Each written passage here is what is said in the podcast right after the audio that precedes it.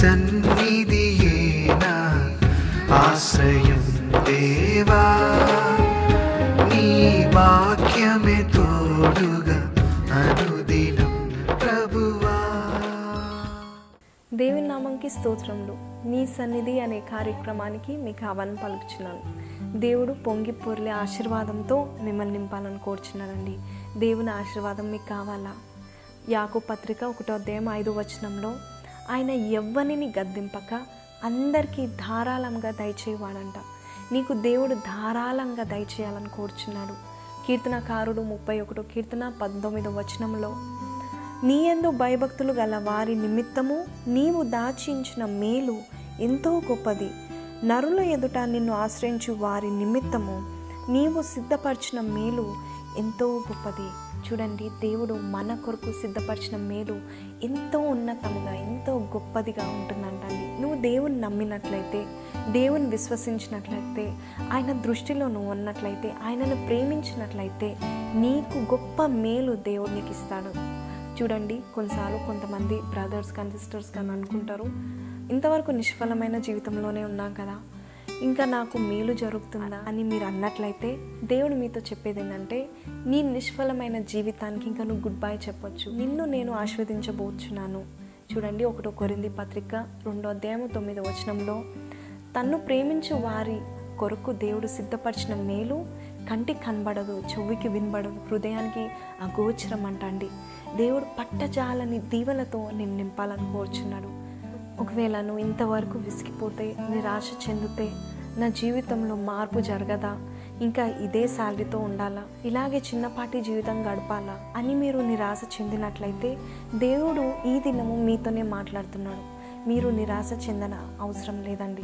దేవుడు పట్టజాలని దేవునితో మీ ముందుకు వస్తున్నాడు. ఆకాశాన్ని లోకాన్ని సమస్తము సముద్రాన్ని సృష్టించిన దేవుడు ఒక్క మాటతో సృజించిన దేవుడు. మరి నీ లోకాంతో దేవుడు మాట్లాడలేదా? చూడండి ముప్పై మూడో కీర్తన ఆరో వచనంలో యహోవ వాకు చేత ఆకాశములు కలిగెను. ఆయన నోటి ఊపిరి చేత వాటి సర్వ సమూహము కలిగెను. యహోవ వాకు చేత ఆకాశంలో కలిగెను. దేవుడు ఈ లోకాన్ని ఒక్క మాటతో సృజించాడు. మరి నీ లోకాంతో దేవుడు మాట్లాడినప్పుడు నీ జీవితాన్ని నీ లోకాన్ని మార్చివేయగల సమర్థుడు మన దేవుడు. చూడండి మనము దేవుని నమ్మినట్లయితే దేవుని విశ్వసించినట్లయితే దేవుడు సరైన వ్యక్తులను సరైన పొజిషన్ని సరైన జాబ్ పోస్ట్లను నీకు ఇస్తాడు. మీరు నమ్ముచున్నాడు ఆశీర్వదింపబడాలంటే మన దేవుడే సకల ఆశీర్వాదమునకు కారణభూతుడండి. మీరు అనుకోవచ్చు ఇప్పుడున్న పరిస్థితిలోనే బయటపడ్డము ఎంతో కష్టకరంగా ఉంది కదా? నా కళని నా గురిని నేను నెరవేర్చగలుగుతానా? ఇప్పుడున్న స్థితి నుండి బయటపడడానికి ఎంతో కష్టంగా ఉంది. దేవుని సమయం కొరకు ఎదురు చూడండి. దేవుడు సరైన సమయంలో మిమ్మల్ని హెచ్చిస్తాడు మిమ్మల్ని పైకి లేపుతాడు. రూతు గ్రంథంలో ఒక అన్యురాలైన ఒక స్త్రీ యవనస్తురాలుగా ఉన్నప్పుడే ఆమె విధ్వరాలైందండి. రూతు గ్రంథము రెండో అధ్యాయంలో మనం చూసినట్లయితే ప్రొద్దుండి సాయంత్రం వరకు పొలంలో కోయువారు వెనుక ఏదైతే వారు పడేస్తారో అది ఏరుకుంటా ఆ యొక్క ధాన్యాన్ని ఏరుకుంటా ఉండేదండి ఈ యవనస్తురాలైన ఈ విధవరాలు. తన భర్త లేడండి తన అత్తకి తనకి భోజనానికి కావలసిన పదార్థాలు కావలసిన ఆహారము ఆమె ఏరుకొని కూర్చోబెట్టుకునేదంట అండి పొద్దున్నుంచి సాయంత్రం దాకా పనిచేసేది. అయితే మీరు చూడండి ఋతు గ్రంథంలో బోయాజు అనే ఆ యొక్క పొలం యొక్క యజమానుడు రూతుని చూసినప్పుడు కనికరపడ్డాడు అని ఉందండి. రూతు గ్రంథము రెండో అధ్యాయము. ఎనిమిది తొమ్మిది వచనాల్లో మనం చూసినట్లయితే అప్పుడు ఆమెను చూచి బోయాజు ఆమె యందు కనికరించి ఆమెకు సరిపోయినంతగా కావాలని రూతు ఏరుకోవడానికి విడిచిపెట్టుడి అని చెప్పి ఆమెను ఎవ్వరూ గద్దింపవద్దని దాసులకు ఆజ్ఞాపించెను. చూడండి బోయాజ్ అనే వ్యక్తి రూతు ఏ పొలంలో అయితే ఆ యొక్క ధాన్యాలు ఏరుకుంటుందో ఆ పొలానికి యజమానుడండి. చూడండి బోయాసు కనికిర పడ్డాను అని ఆమె కనికర పడ్డమే కాదండి ఆమెకు ఎంతో మేలు చేశాడండి. కావాలని ఆ యొక్క ఆహారాన్ని గింజలను ఆమె ఏరుకోవడానికి పడేస్తున్నట్టు మనం చూస్తున్నామండి. ఆమె ఏరుకున్నప్పుడు కనీసము పది రోజుల వరకు సరిపడా ధాన్యము దొరికిందంట అండి చూడండి బొయాజు ఎలాగైతే రూతు మీద కనికరపడ్డాడో దేవుడు కూడా మన ఎడల కనికరపడ్డానికి మనకి దీవెనలు ఇవ్వడానికి కావాలని మనకి ఆశీర్వాదాలను పంపుతూ ఉంటాడంటండి. బొయాజు రూతి యొక్క నమ్మకత్వాన్ని చూసి ఆయన కావాలని జోక్యం చేసుకొని ఆమెకి ఏవి కావాలో అది దయచేశాడు కదండి. అలాగే ఏసయ్య మన పరలోకపు బోయాజ్ అండి మనకి ఆయన దీవెనలు పొందుకోవాలని ఆయన ఇష్టపడతా ఉన్నాడు. నిన్ను దీవించడానికి ఏసై ఇష్టపడతా ఉన్నాడు.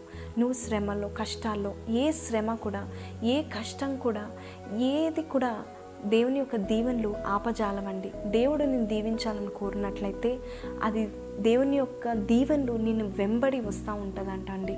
రూతు వెంబడి దీవెనలు వచ్చినాయండి. అంతేకాదండి బోయాసుకు భార్యగా నిలిచిందండి. చూడండి అక్కడ ఏర్ పొలంలో ఏరుకునే వ్యక్తిగా ఆమె వెళ్ళినప్పుడు తిరిగి దేవుడు ఆమెను ఎంతగా దీవించాడంటే ఆ యజమానురాలుగా ఆ పొలానికి యజమానురాలుగా దేవుడు దీవించలేదా?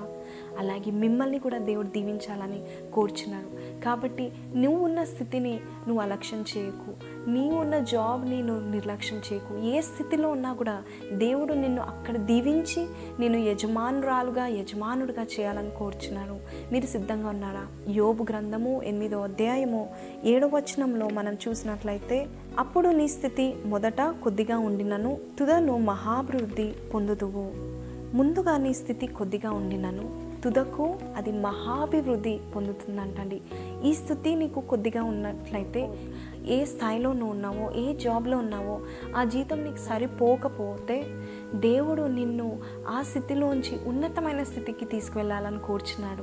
నువ్వు ఉన్న మొదటి స్థితి కంటే కూడా ఉన్నతమైన గొప్ప స్థితి నీకు ఇవ్వాలని కోరుచున్నాడు. దేవుని యొక్క దయ మీ మీద ఉన్నట్లయితే మనుషుల ద్వారా మాట్లాడి వారు నిన్ను పట్టించుకునేలాగా చేసి దేవుని యొక్క దయ దేవుని యొక్క కనిక్రము ఆ మనుషుల ద్వారా చేసి నీకు ఒక ఉపకారం చేసేలాగా దేవుడు నిన్ను దీవిస్తాడమ్మా. నువ్వు నమ్ముచున్నావా? ఒక పూల వ్యాపారం చేసే ఒక స్త్రీ ఈ సాక్ష్యం చెప్పిందండి.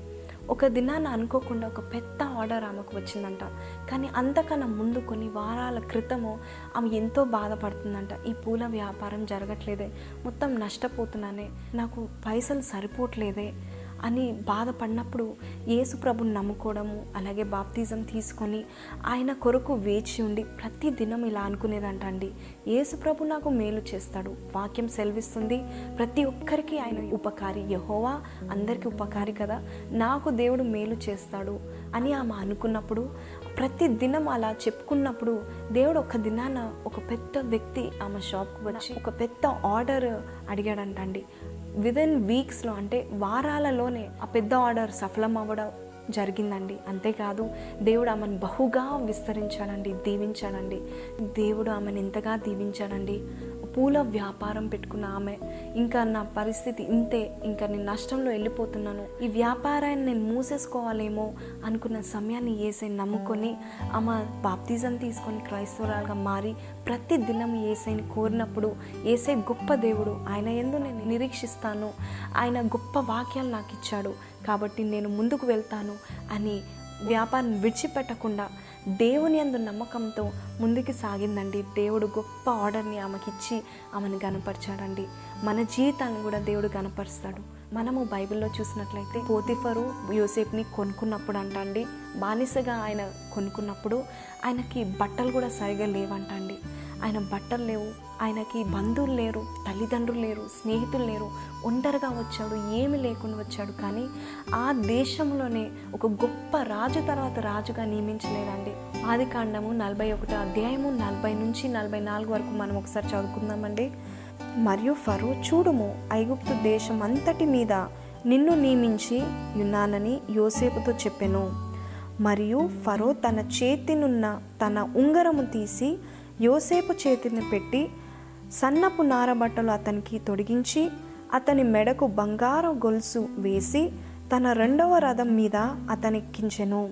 అప్పుడు వందనము చేయుడని అతని ముందర జనులు కేకలు వేసిరి. అట్లు ఐగుప్తు దేశం అంతటి మీద అతన్ని నియమించెను. మరియు ఫరో యోసేపుతో ఫరోను నేనే అయినను నీ సెలవు లేక ఐగుప్తు దేశం అందంతటను ఏ మనుషుడును తన చేతినైనను కాలినైనను ఎత్తకూడదని చెప్పాను. మీరు వాక్య భాగం ఎప్పుడైనా చదివారా? ఎంత గొప్ప పవర్ ఎంత గొప్ప శక్తి అధికారము ఈ రాజు యోసేఫ్కి ఇచ్చాడండి. చూడండి ఆయన అనుమతి లేకుండా జనుల్లో ఒక్కరు చేయి లేపడం కానీ కాళ్ళు లేపడం కానీ అయ్యేది కాదంట అండి నీకు దేవుడు అటువంటి అధికారం ఇవ్వడానికి ఇష్టపడుతున్నాడు. యోసేపు వాళ్ళని నమ్మకంగా ఏసై మీద ఆధారపడి ఏసయ్య గొప్ప దేవుడని ఆయన చెప్పినది చేస్తాడని ఆయన మాట ఇస్తే జరుగుతుందని ఆయన ఏది ఆరంభిస్తాడో అది ముగించే వరకు ఆయన వదిలిపెట్టాడని మీరు నమ్మినట్లయితే దేవుడు మిమ్మల్ని దీవిస్తాడండి. యోసేపుని దీవించిన దేవుడు నేను దీవించడా? యోసేపు ఏది చేసినా సఫలత కలిగిందంటండి. వాక్యంలో మనం చూస్తాం కదండి ఆది కాండం నలభై అధ్యాయంలో యోసేపు ఏది ముట్టుకుంటే ఏ పని చేసినా దేవుడు అది సఫలపరిచేవాడు. He was a prosperous man మనం ఏసై కలిగి ఉన్నప్పుడు ఏసైని ఎందు భయభక్తులు కలిగి ఆయనలో మనం నడిచినప్పుడు ఆయన మనకి ఏ మేలు దాచిపెట్టడంటండి. నీ దగ్గర ఏమీ లేకపోయినా అన్నీ సమకూర్చే దేవుడు నీకున్నాడని నమ్మండి. నీ దగ్గర ఇప్పుడు ఏమీ లేకపోయినా ఇప్పుడు భోజనం ఎక్కడి నుంచి వస్తుందో రేపు బిల్స్ ఎక్కడి నుంచి కట్టాలో నీకు తెలియకపోయినా దేవుడు నీ పక్షాన ఉండి నిన్ను గొప్ప వ్యక్తిగా లక్షాధికారిగా కోటేశ్వరుగా చేయగల సమర్థుడండి. మీరు నమ్ముచున్నారా? సృష్టి యావత్తుని దేవుడు ఒక్క మాటతో సృజించలేదండి. ఆకాశము భూమిని అంతరిక్షములను ప్రతి ఒక్క నక్షత్రంలోనూ అలాగే సూర్యుని చంద్రుని స్థాపించిన దేవుడు సృజించిన దేవుడు నీ జీవితాల్లో నీ కొరకు మేలైన దీవెనలు సృజించలేడండి. కొన్నిసార్లు అనుకుంటాము అయ్యో నేను ఎన్నో పాపాలు చేశాను ఎన్నో తప్పులు చేశాను కాబట్టి ఈ దీవెనలో నేను కోల్పోయానే అని నువ్వు అనుకున్నట్లయితే దేవుడు నీకు చెప్పేది ఏంటంటే నువ్వు పొరపాటు చేసి ఉండొచ్చు. నువ్వు దీవెనలు నీకు కనబడకపోవచ్చు కానీ ఆ దీవెన నీదే అమ్మా. ఏ దీవెనైతే దేవుడు నీ కొరకు దాచిపెట్టాడో నువ్వు సరైన మార్గంలో తిరిగి సరైన ట్రాక్లో మళ్ళా వచ్చినట్లయితే మారు మనసు పొందుకొని దేవుని అందు నువ్వు ఉన్నట్లయితే ఆ దీవెన నీకే చెందుతుంది. కొంతమంది అనుకుంటారు నా దీవెన వేరొకరికి వెళ్ళిపోతుందేమో నా దీవెన నా ఆశీర్వాదాలు నా కాకుండా వేరొకరికి వెళ్ళిపోతుందేమో అనుకున్నట్లయితే నీ దీవెనలో నీకే ఉంటాయి. దేవుడు నీ దీవెనను పంచిపెట్టడు. ఏ దీవెనలు అయితే ఏ మేలైతే నీ కొరకు దాచిపెట్టాడో అది నీకు ఇచ్చేంత వరకు దేవుడు ఈ యొక్క హస్తము నీ వెంటే ఉంటుందని మీరు నమ్మండి. చూడండి నేను ఒక కథ చదివానండి. బిల్లి అనే ఒక చిన్న బాలుడు సండే స్కూల్ నుంచి అప్పుడే తిరిగి ఇంటికి వస్తూ ఉన్నాడంట అండి. తన విధవరాలైన తల్లి దగ్గరికి వచ్చి అమ్మ నేను ఈరోజు ఒక వాక్యం నేర్చుకున్నాను. మత్తైస్ వార్త పదిహేడు అధ్యాయంలో ఏముందంటే ఏసైకి డబ్బులు కావాల్సి వచ్చినప్పుడు పేతుడితో చెప్తాడంట నువ్వు సముద్రం యొద్ద పోయి గాలం వేసి మొదట వచ్చే చేపని నువ్వు పట్టుకొని దాని నోటి నుండి నువ్వు ఆ యొక్క డబ్బుల్ని నువ్వు తీసుకొని ఎవరికైతే కట్టాలో అది వారికి కట్టేసేయి అని ఏసయ్య పేతురికి ఆజ్ఞాపిస్తాడంటండి. దేవుడు ఆజ్ఞాపించిన ప్రకారమే పేతురు సముద్రంకి వెళ్ళి మొదట ఏ చేప అయితే వచ్చిందో ఆ నోటిలో ఉండి ఒక శకలు నీకు దొరుకుతుంది అని చెప్పిన మాట ప్రకారమే ఆ షెకెళ్ళు దొరికింది పేతురు ట్యాక్స్ కట్టాడంట అండి ఈ యొక్క స్టోరీని ఈ యొక్క కథని తల్లికి ఈ బిలి అనే చిన్న బాలుడు చెప్పాడంట. నువ్వు ఇంకా చిన్న పనులు చేసుకోవాల్సిన అవసరం ఉండదు. దేవుడు మనల్ని దీవిస్తాడు. నీకు ఎంత అయితే అప్పు ఉందో మనకి ఎంత అయితే అవసరం ఉందో డబ్బులు ఆ డబ్బుల్ని దేవుడు ఒక చాప ద్వారా దేవుడు ఇస్తాడమ్మా అనేసి ఆయన చెప్పాడంటండి. బిల్లి తన తల్లి ఏదైతే ఇచ్చిందో ఏ డబ్బునైతే ఇచ్చిందో చక్కగా కూర్చిపెట్టుకొని దాచిపెట్టుకోనండి ఒక దినాన చేపల దుకాణంకి వెళ్ళాడంటండి ఎందుకండి? చేప కొనుక్కోవడానికి ఆ దుకాణంకి వెళ్ళి అక్కడున్న అతనితో అంకుల్ నాకు ఒక చేప ఇవ్వండి పెద్ద చేప ఇవ్వండి అనేసి అన్నాడంటండి. అయితే నీ దగ్గర ఎంత డబ్బులు ఉన్నాయంటే అతను డబ్బులు చెప్పగానే ఈ డబ్బులు సరిపోవు బాబు మరి ఇంత పెద్ద చేప అయితే రాదంటే. అబ్బాయి ఏమన్నాడంటే సరే అంకుల్ నాకు అంత పెద్ద చేప వద్దు కానీ దాని ముఖం వరకైనా నాకు ఇయ్యి దాని నోరు ఉంటే చాలు నాకు దాని తల భాగమే నాకు ఇయ్యి అంకుల్ అనేసి అన్నాడంటండి. ఆ దుకాణంలో ఉన్న వ్యక్తి అంటండి ఆ చేపని పెద్ద చేపలో ఉన్న తల భాగాన్ని అక్కడ పక్కన ఉన్న న్యూస్ పేపర్లో చుట్టి ఆ బాబుకి ఇవ్వడం జరిగిందండి. ఆ బాబు పరిగెత్తుకుంటా ఇంటికి వెళ్ళి అమ్మ నాకు చేప దొరికింది త్వరగా ఆ నోరు తెరువు ఆ నోట్లో మనకి డబ్బులు దొరుకుతాయి అనేసి అన్నప్పుడు సరే బాబు నువ్వు ఏ చెప్తే అది అనేసి ఆ తల్లి ఆ పెద్ద చేపలో నోరు తెరిచినప్పుడు ఏం కనపడలేదండి. చూడండి ఆ బాబు చాలా నిరుత్సాహపడిపోయి మరి దేవుడు మరి మా సండే స్కూల్ టీచర్లో వాక్యంలో ఇలా ఉంది అని చెప్పాడు కదా మరి దేవుడు ఎందుకు అలా నేర్పించాడు అంటే బైబిల్ అసత్యమా అనేసి ఎంతో ఏడ్చుకుంటా మొర్ర పెట్టుకుంటా దేవుడు మన కష్టాలు తీర్చడా ఇంకా? అని బాధపడుకుంటా ఏడుస్తూ ఉన్నప్పుడు తన తల్లి ఆ అబ్బాయిని ఆమె ఒడిలో పడుకోబెట్టి నువ్వు ఏడవకు బాబు అని బుజ్జగించినా కూడా ఆ బాబు ఎక్కి ఎక్కి ఏడుస్తున్నాడంటండి. ఈ బాబు యొక్క ఏడుపుని నేను ఎలాగైనా ఆపు చేయాలని నేను ఒక కథ చదివితే ఆయన పడుకుంటాడేమో అనేసి పక్కనున్న న్యూస్ పేపర్ని చూసిందంట అండి ఆ న్యూస్ పేపర్లో గట్టిగా చదవడము మొదలుపెట్టిందంట అండి పేపర్లో ఆమె పేరుని చూసి ఆశ్చర్యపడిపోయి గట్టిగా చదవడం మొదలుపెట్టిందండి. ఆమె ఏం చదివిందంటే ఆమెకి సమీపంగా ఉన్న ఒక బంధువు ఆయనకున్న ఆస్తిలో సగభాగము ఈమె పేరు మీద రాశాడంట అండి ఆమె చిరునామా తెలియక న్యూస్ పేపర్లో అడ్వర్టైజ్మెంట్ ఇచ్చాడంట అండి చూడండి ఆ దినము దేవుడు వారి మొర్రను వారి యొక్క ప్రార్థన ఆలకించాడండి. చూడండి దేవుడు కొన్నిసార్లు సరైన వ్యక్తులను సరైన సమయంని దేవుడు ఎలా వాడుకుంటారో చూడండి. అలాగే పేద విధవరాలి మొర దేవుడు వినలేదా? దేవుడు మీ మొర కూడా వింటాడండి. ఆ చిన్న బాబు ఎంత విశ్వసించాడో బైబిల్లో ఇలా రాయపడింది కదా. దేవుడు నాకు కూడా మా కష్టాలు కూడా తీరుస్తాడు అనే విశ్వాసము దృఢ విశ్వాసంతో ఆయన నమ్మి ఆ వాక్యాన్ని నమ్మినప్పుడు దేవుడు వారి జీవితం పట్ల కార్యం చేశాడు కదండి. అలాగే మీ ముందు కూడా దేవుడు అనేకమైన దీవెనలు పెట్టాడండి. మీరు దేవుని నమ్మినట్లయితే ఉన్న పొజిషన్ కంటే దేవుడు ఉన్నతంగా దేవుడిని దీవిస్తాడు. కానీ కొన్నిసార్లు మనము తృణీకరిస్తామండి. దేవుడు మనకిచ్చిన జాబ్ని దేవుడు మనకిచ్చిన పొజిషన్ని మనం తృణీకరిస్తున్నామా నిర్లక్ష్యం పరుస్తున్నామా ఇప్పుడున్న స్థాయి కొరకు మీరు దేవుని స్థుతించండి. దేవుడు ఉన్నతమైన స్థాయిలో నేను నిలబెట్టాలని కోరుచున్నాడు నీ చిన్న బిజినెస్ని సులువుగా తీసి పడేకు దేవుడు ఆ చిన్నదాన్ని విస్తరిస్తాడేమో. నీకున్న పొజిషన్ని నీ జాబ్లో ఉన్న పొజిషన్ని అలక్ష్యం చేయకు నిర్లక్ష్యం చేయకు తీసి పడేకు దేవుడు దాన్ని దీవిస్తాడేమో. రెండు చేపల్ని ఐదు రొట్టెల్ని విస్తరించిన దేవుడు మరి నీ జీవితాన్ని నీ జాబ్ని విస్తరించడా? అలాగే నువ్వున్న స్థలంలో నువ్వున్న స్థానాన్ని నువ్వు నిర్లక్ష్యం చేయకు నువ్వు సులువుగా తీసి పడేకు దేవుడు దాన్ని దీవిస్తాడేమో. మనం దేవుని యందు నమ్మకం ఉంచినప్పుడు దేవుని స్థుతించినప్పుడు దేవుడు దీవెను ఎలాగొస్తాయంటే పట్టజాలం దేవునితో మనం నింపుతాడు. మనం స్థిరంగా ఉండి దేవుని యందు నమ్మిక ఉంచి ప్రభా నాకు ఈ దినము నాకు ఈ అవసరత ఉంది ప్రభా.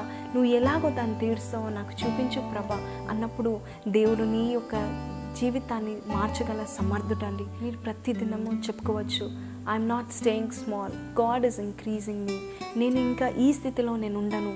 మంచి స్థితిలో దేవుడు నన్ను తీసుకెళ్తాడు. గాడ్ విల్ ఇంక్రీజ్ మీ అనే దృఢమైన నమ్మకంతో ఉన్నట్లయితే దేవుడు మిమ్మల్ని ఆశీర్వదించడానికి ఆయన హస్తం మీ వెంట వస్తుందని ఆయన సకల ఆశీర్వాదానికి కారణభూతుడని.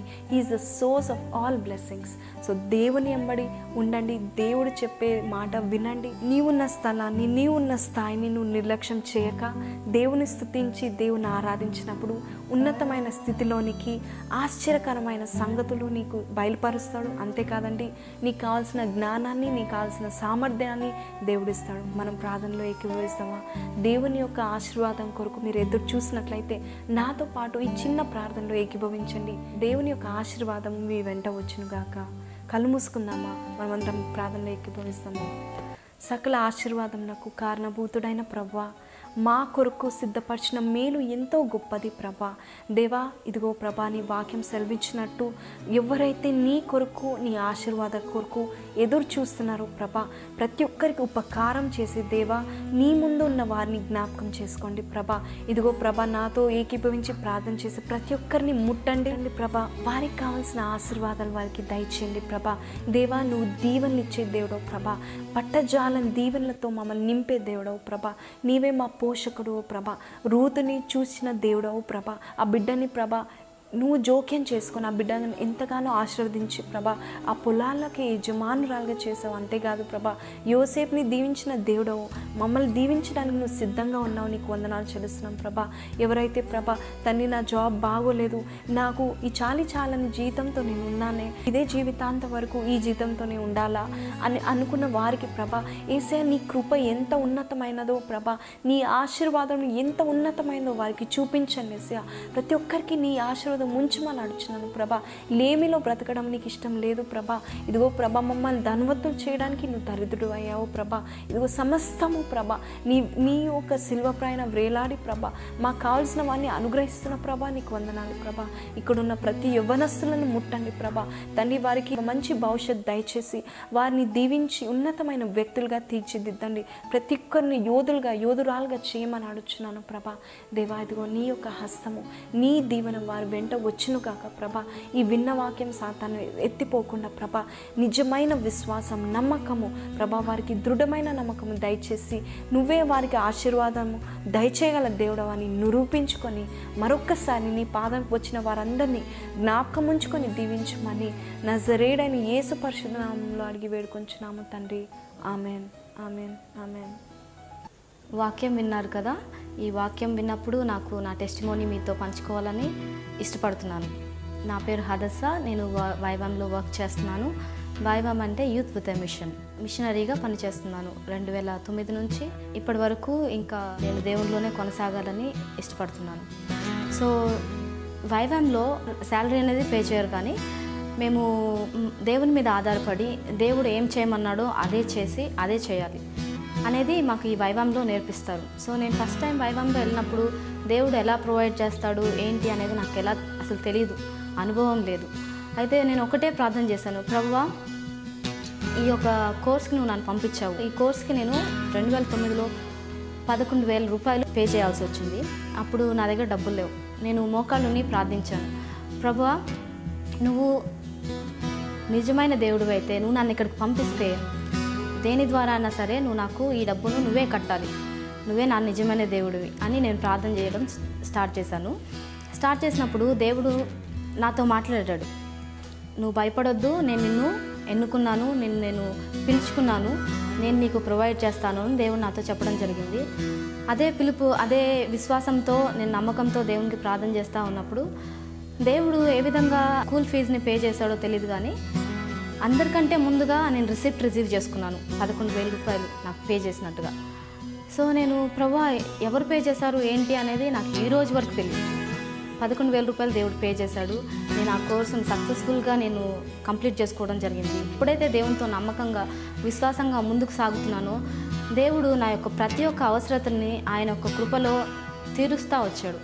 దేవుని సేవలో ముందుకు సా పోవాలి అని నేను సేవ చేస్తూ ఉన్నప్పుడు నా ఫ్యామిలీ నాకు సపోర్ట్ చేయలేదు. సో మేము ప్రతి నెల తిరిగి మేము మా సంస్థకి పే చేయాలి. ఎవ్రీ మంత్ మేము స్టే చేసినందుకు తింటున్నందుకు పే చేయాలి. సో వీటన్నిటికీ తర్వాత నా పర్సనల్ నీడ్కి నాకు ప్రొవిజన్స్ అవసరం. నాకు డబ్బులు అవసరం. ఈ మధ్య కాలంలో జరిగిన టెస్ట్ మోనీని మీతో పంచుకోవాలనుకుంటున్నాను. సో అదేంటంటే నువ్వు ప్రొవైడ్ చేసే సరిపోవట్లేదు ఏసయ్య. నువ్వు నాకు ఇంకా ఎక్కువ నాకు ప్రొవైడ్ చేయాలి నాకు నేను దేవునితో చెప్పాను పర్టికులర్ అమౌంట్ ఇంత అమౌంట్ని నా బ్యాంకుకి నువ్వు పంపించు ప్రభా అని నేను ప్రేయర్ చేయడం జరిగింది. ప్రేయర్ చేసినప్పుడు ఒక నా ఫ్రెండ్ ఒక అతను నా బ్యాంక్ నెంబర్ అడగడం. సో నేను దేవుని అడిగినప్పుడు ఆ వీక్లోనే నా ఫ్రెండ్ పదివేల రూపాయలు నా బ్యాంక్లో ఇవ్వడం జరిగింది. ఆ ఒక్క మంత్ కాదు ఎవ్రీ మంత్ తను నాకు ఎవ్రీ ఎవరో ఒకరి ద్వారా దేవుడు నేను అడిగిన అమౌంట్ని దేవుడు నాకు పంపించడం జరుగుతుంది. ఆ అమౌంట్ని నేను ఏ విధంగా ఫెయిత్ఫుల్గా దేవునికి వాడాలి అని భయంతో నేను వాడుతున్నప్పుడు నా జీవితంలో నేను ఆశీర్వాదాన్ని చూస్తున్నాను. సో దేవు దేవుణ్ణి మనం ఎప్పుడైతే విశ్వాసంతో మనం ముందుకు వెళ్తామో దేవుడు తప్పకుండా చేయి విడవడు మనల్ని. ఆయన వైపు చూసేవాడిని ఎప్పుడు కూడా ఆయన చేయి విడవడు. నిన్ను విడవను నిన్ను మర్చిపోను అన్న దేవుడు. నీ అర నా అరచేతిలో నీ యొక్క పేరుని ఆయన చెక్కుకున్నాడు. ఈ వాక్యం ద్వారానే నేను పట్టుపడ్డాను దేవుడు నా నా పేరుని ఆయన హస్తంలో రాసుకున్నాడు. తల్లి మర్చినా తండ్రి తండ్రులు విడిచిపెట్టినను బంధుమిత్రులందరూ మర్చిపోయినా ఆయన విడువడు ఆయన ఎడబాయడు. అది అక్షరాల నా జీవితంలో నెరవేరింది. ఇంత గొప్ప దేవుణ్ణి నేను ఇంకేం చెప్ ఆయన్ని నేను కనపరచగలను?